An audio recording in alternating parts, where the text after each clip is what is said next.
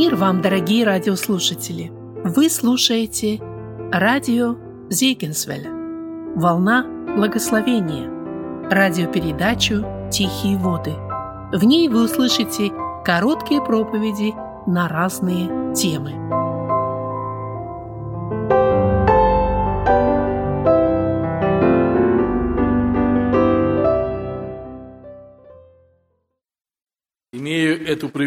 Также в этом собрании сегодня поприветствовать вас. Удивительно, когда мы можем провозглашать нашу веру а нашими устами.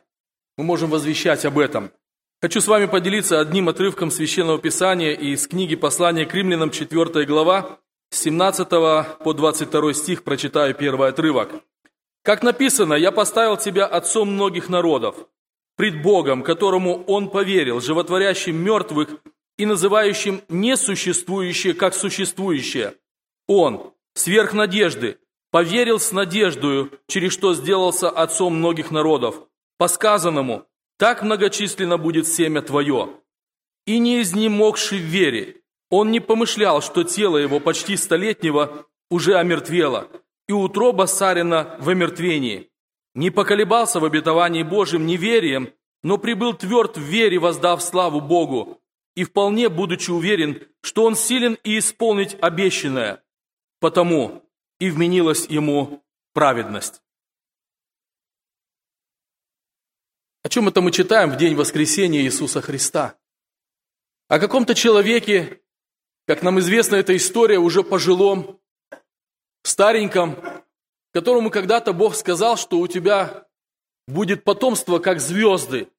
Если хочешь, выйди на берег моря, возьми в руку песка и посчитай песчинки. Невозможно. Он говорит, столько у тебя будет потомства. Живет этот человек на этой земле, а его нету и нету. Потомства. И уже старенький стал. И уже понимает, что потомства-то быть не может. Люди знают, что в преклонные годы уже родить невозможно ребенка. Как здесь написано, уже тело омертвело, не способно производить потомство. Это все знают, это ясно. Но ему Бог сказал, от тебя будет ребенок. И через этого ребенка будут еще дети, и это потомство будет большое. Ну, мы знаем большие семьи при жизни, и из Ветхого Завета, и из нашей реальной жизни. Вот это очевидно, что уже потомство большое. знаете, я хочу понаблюдать с нами а, за этим человеком. Давайте посмотрим на его внутреннее состояние, которое не видно ни для каких глаз. Но его внутреннее состояние сердца перед Богом, которое только Бог может видеть и оценивать. В 17 стихе он поверил Богу. Это никто видеть не может. Это только Бог может, смотря на сердце каждого человека, оценить это и потом в конце послания к римлянам, например, написать, он поверил Богу. Бог открывает состояние сердца. Бог знает состояние внутренности каждого человека, души, нашего сердца, нашего духа. И Он знает точно, и написано, уже давно после смерти этого человека, он верил Богу. Какому Богу он верил? Что Он животворит мертвых. Он поверил такому Богу, когда еще и не было ребенка, что даже если будет, даже если что-то произойдет, он силен воскресить. Такому Богу он поверил. И это знал Бог. Тут же написано в 17 стихе, что он поверил Богу, который говорит, что это будет, хотя этого еще нету. Это не может быть по человеческим взглядам. Когда что-то дети делают или начинают свою жизнь прокладывать, дорожку свою в этой жизни, мы думаем наперед, как родители, о, это у тебя не получится, о, это, это, наверное, невозможно, это только те могли или эти. Но вдруг он поверил Богу, который говорит, это будет, а этого еще и близко нет. И никаких признаков того, что это начало появляться, нету. Нам, людям, нужно верить или легко верить, когда начали какие-то признаки проявляться. Ну вот, наконец-то что-то есть. Он поверил другому Богу. Богу, который называет того, что еще нету, что это есть, это факт. Вы знаете, это удивительно. Он поверил внутри себя такому Богу. Следующее, что мне очень нравится в Священном Писании, в 19 стихе написано, он не помышлял. что его тело старое и его жены Сары, оно не может родить. Вы знаете, для меня это очень интересно. Я могу предполагать, могу сочинять историю, я могу сказать, наверное, Авраам подумал, вот уже не может родить. Апостол Павел о нем пишет, он не помышлял об этом. Он не стал думать о этом теле, что оно не может родить. Он наоборот думал, ну и что, что старое, ну и что, для Бога это, это не имеет значения. Он говорил сам себе, если Бог нашел нужным из земли просто сотворить, то что ж, старое тело не может родить, что ли? То есть он говорил высокими божественными идеями, он поддерживал свою веру, он не угошал веру в Бога, он не угошал, не умолял значение силы Божьей. Он называл вещи, как Бог называет их. Вы знаете, для меня это удивительно. Не помышлял. Писание говорит, послание к евреям, когда он приносил в жертву своего сына, он, будучи искушаем, я не сомневаюсь, что сатана так сильно приступал ему, к нему, чтобы не поверить Богу, что Бог его воскресит, его сына, родненького. Он был искушаем. Но Библия говорит, послание к римлянам, он не помышлял. Он не помышлял низко. Он помышлял высоко, как Бог предложил ему верить в это. Он не смотрел на старость и невозможность тела, на дряхлость его, что оттуда ничего не может произойти. Он сам себя убеждал внутри себя и говорил, раз Бог сказал, это будет. Меня не интересует как, я не хочу размышлять, как это вдруг из старого может быть. Вы знаете, один священник, который проповедовал людям о веру в Бога, закон, подобно как и Аврааму, однажды Бог говорит, у тебя нет детей? Нету, Господи, хочу. А ты знаешь, что твоя жена родит? Не может быть. Что ты сказал? Не может быть, что твоя жена не может родить. Ты знаешь, что ты теперь год будешь молчать, пока не родится у тебя сын. Он не мог понять, как это старое может родить, это священник. А Авраам поверил. И он называл, что это будет, и даже не помышлял. Вот это меня очень трогает мысль. Он не стал думать о том, что неправильно, о том, что разрушает веру, о том, что низко, не поддерживает веру в живого Бога. Он не стал думать об этом. Он поддерживал своим сердцем мысли, э, в уме своем, в голове только то, что сказал Господь. Господь сказал, это будет. Как будет? Какая мне разница? Какое мое дело? Как это Господь сделает? Это не мое дело, мне не надо в это проникать. Я не творил человека, я не знаю, как это старое тело, я не знаю, как молодое тело. Это Господь только знает. И Он сделает это. Он не помышлял. Он не поколебался в обетовании Божьем. Мы когда читаем историю Ветхого Завета, нам кажется, он один раз сказал, что, что рассмеялся, и Сара рассмеялась. Может быть, в каких-то минутах искушения что-то происходило, но по большому счету апостол Павел говорит, он не поколебался. То есть он прошел это искушение, и в итоге он остался верным обетованию Господнему. Он не поколебался. Господь признает это через Святое Писание. Он продолжал верить в своей душе внутри самого себя. Это его внутреннее состояние было. Он был уверен, в 21 стихе написано, что Бог исполнит свое слово. Так мы смотрим на его внутреннее состояние. Этот пожилой человек, возможно, седой. Я не знаю, вздрачный он был или не вздрачный. Иногда пожилых людей мы не уважаем уже, кажется. Ну что особенного, такой старенький, скорченный. Что там может быть? Но когда я смотрю на этого человека и пытаюсь проникнуть в его душу, какое богатство, какая глубина, какие отношения с Богом, какое могущество внутри его сердца находится. Он о Боге-то как говорит? Бог сказал, так и будет. Простые фразы. Ну и что, что это так выглядит? Раз Бог сказал, то это так будет. У него силища веры в его сердце живет. Но это внутри. Кто видит, кто знает. А как знать ему самому, что он верит? А как знать нам, что он верит? Вы знаете, меня поражает простое слово в этом тексте Писания. Посмотрите на 20 стих.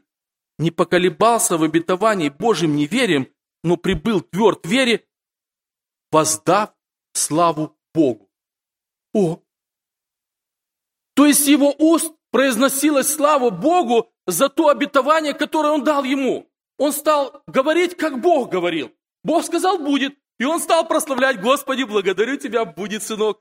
Господи, не знаю как, какая мне разница. Господи, славлю Тебя, что Ты Твое обетование исполнишь. Господи, славлю Тебя, что у меня потомство будет. Писание говорит, воздал славу Богу, начал хвалить Бога. Наше утреннее собрание сегодня началось. Я не знаю, куда вдохновение можно говорить, как Дима сегодня говорил. А славы Богу никто не воздал. Слух. Мне кажется, вы неверующие все. Как я могу знать, что вы верующие?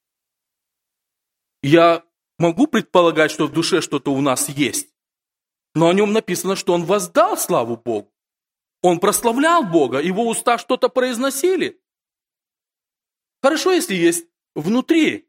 Слава Богу за это. Но признак человека, который верит внутри, глубоко верит, он начинает что-то произносить. В послании к евреям написано об этих людях, о их вере. Когда они показывали свою веру, Писание говорит, они говорили о том небесном граде. Они говорили, что они странники и пришельцы на этой земле. То есть их разговоры, то, что произносят уста, показывало их внутреннее состояние. Если нет желания прославлять Бога устами, а может быть мы и неверующие, нам нужно посмотреть на свою веру. Может мы привязаны так к земному, мы не мечтаем о будущем. Может быть обетование Божье, что мы в будущем что-то будем иметь, оно еще нас и не коснулось, и не потрясло, нам хоть бы здесь на земле выжить, да побольше иметь. Я не знаю. Но я уверен, это Писание открывает, что те, кто верует Богу, те, кто верует, что Он исполнит свое обещание, верят, как Авраам, как Отец наш, они начинают произносить словами, что они радуются этому, что они славят Бога за это, как Писание говорит. Какой результат веры этого престарелого человека на этой земле? Какой результат его внутренних отношений с Богом? 22 стих. «Потому и вменилось ему праведность». Вы знаете, какие отношения у него с Богом были? За то, что он поверил Богу, Бог говорит, ты праведен в глазах моих. Когда мы смотрим на жизнь этого человека, мы думаем, у него были неправедные поступки, можно было бы лучше. Но есть вмененная праведность. Бог говорит, ты праведен в моих глазах за то, что ты стал говорить, как я говорю, за то, что ты меня стал прославлять, что я сделаю то, что я сказал. И поэтому это тебе засчитывается в праведность. То есть между мной и тобой больше ничего нету. Ты будешь сыном моего небесного царства, ты будешь вместе со мною, потому что ты праведен. Скажете, а к чему нам это сегодня? Ну, дедушка жил там на земле с бабушкой. Ну, родился все-таки у них ребенок. Это их отношения, их жизнь. А у нас все совсем по-другому. А давайте посмотрим, как апостол Павел говорит. Дальше прочитаем. До конца главы. А впрочем, он рассказал эту историю. И теперь говорит, а впрочем. То есть давайте дальше посмотрим, что из этой истории мы можем взять. Не в отношении к нему одному написано, что вменится ему но и в отношении к нам вменится, и нам, верующим в того, кто воскресил из мертвых Иисуса Христа, Господа нашего, который предан за грехи наши и воскрес для оправдания нашего. Удивительнейшая история. История Ветхого Завета, как бы не касающаяся нас, но этот принцип отношений с Богом, апостол Павел говорит, вот тот человек имел, а вы сегодня, а мы сегодня в наше время, что мы хотим иметь от Бога? Как мы можем знать, что мы верим в Бога, Какого Бога нам нужно верить? И он показывает опять глубину этих отношений. Какого Бога мы должны верить? Того, который воскресил Иисуса Христа из мертвых. И Он есть Господь наш, этот а, Иисус Христос. Он говорит, что а, Он распят за грехи наши. В этого Бога мы должны верить, который послал Сына Своего Иисуса Христа, что Он на кресте Голгофском, Он за нас распят. То есть я там должен был быть, но вдруг кто-то там висит вместо меня. И значит, я свободен. И значит, я не на том месте. Кто-то позволил мне не быть на том месте, и это никто иной, как Господь Иисус Христос, которого Бог послал с небес. И здесь написано в этом стихе, что Он не только умер на Голговском кресте, что Он воскрес, чтобы оправдать нас. А, вот что та история древняя с этим человеком, что происходило в его сердце, она хочет сказать нам сегодня, что мы в такого же Бога должны верить, которого верил Авраам, отец наш, что принципы, они сохраняются. Ему нужно было верить в живого Бога, что вот он это сделает. Оказывается, и нам нужно верить в этого же Бога, который вот что сделает. Он послал Сына Своего Иисуса Христа в этот мир. Верим ли мы? что Он Мессия, что Он посланный от Бога для того, чтобы умереть вместо нас и дать нам свободу, и дать нам освобождение от наших грехов, чтобы мы жили свободной жизнью в Боге нашем? Верим ли мы, что Он воскрес, и теперь Он живой?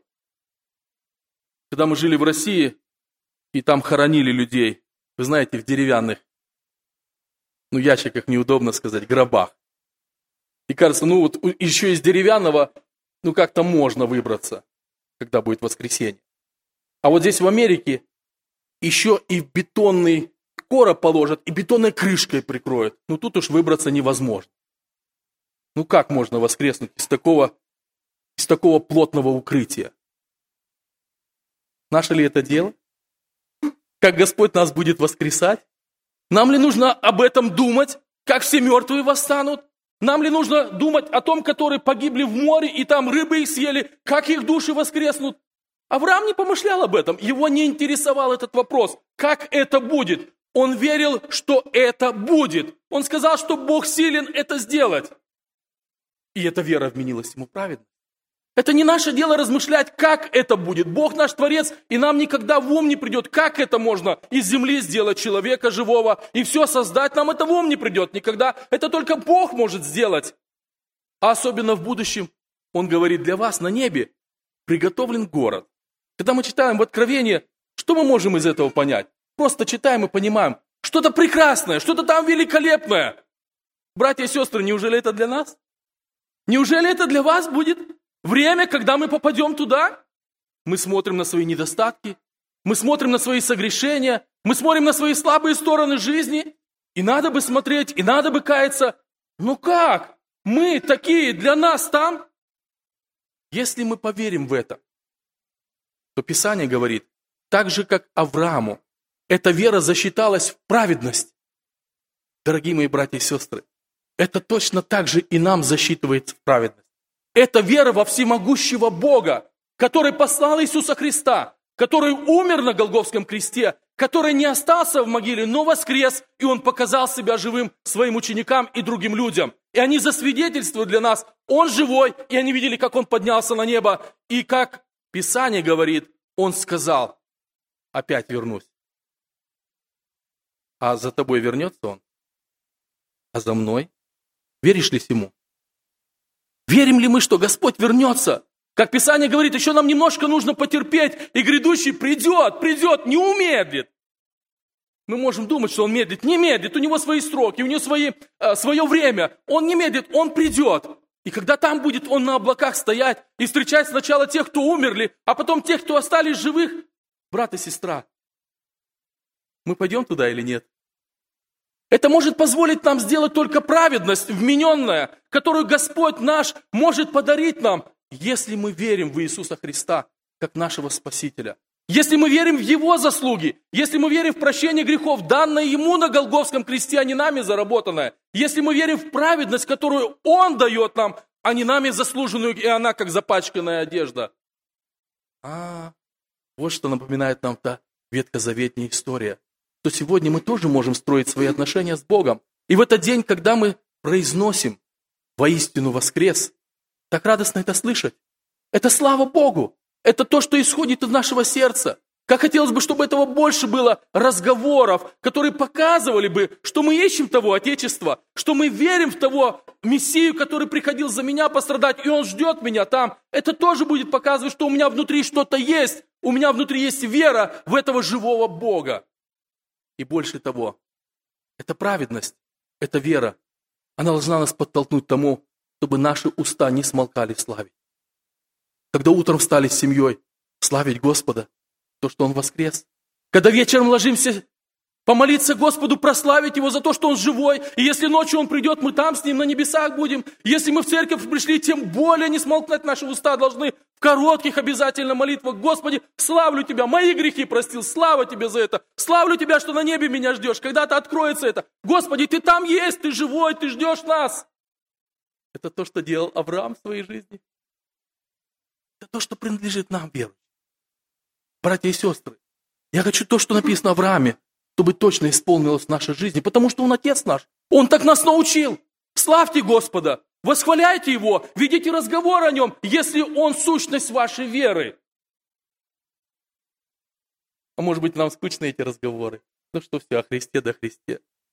Ну сколько можно говорить о вечной жизни? Ну сколько можно говорить о прощении наших грехов, о Его заслугах, о Его праведности, о Его милости? Давайте о чем-нибудь другом. Писание говорит, не изнемогший вере. Нам не нужно ослабеть в этом. Искушение придет в нашу жизнь, как Аврааму пришло. Увлечься земным, увлечься чем-то приходящим, которое так не важно в нашей жизни, потому что мы готовимся к вечному переселению. Нам нужно это искушение отвергнуть. Самим себе сказать, он достоин хвалы, он достоин славы. Лучшего нет, чем говорить о нем. Лучшего нет ничего, чем говорить о его заслугах. Лучшего нет ничего, чем говорить, как он на кресте пострадал, как тяжко принял эту смерть, мучить мучительно вместо нас, грешников. И поэтому, о слава нашему Господу, мы имеем праведность, мененную. Брат дорогой, сестра, ты веришь, что Христос умер за тебя, воскрес? Господу. Аминь.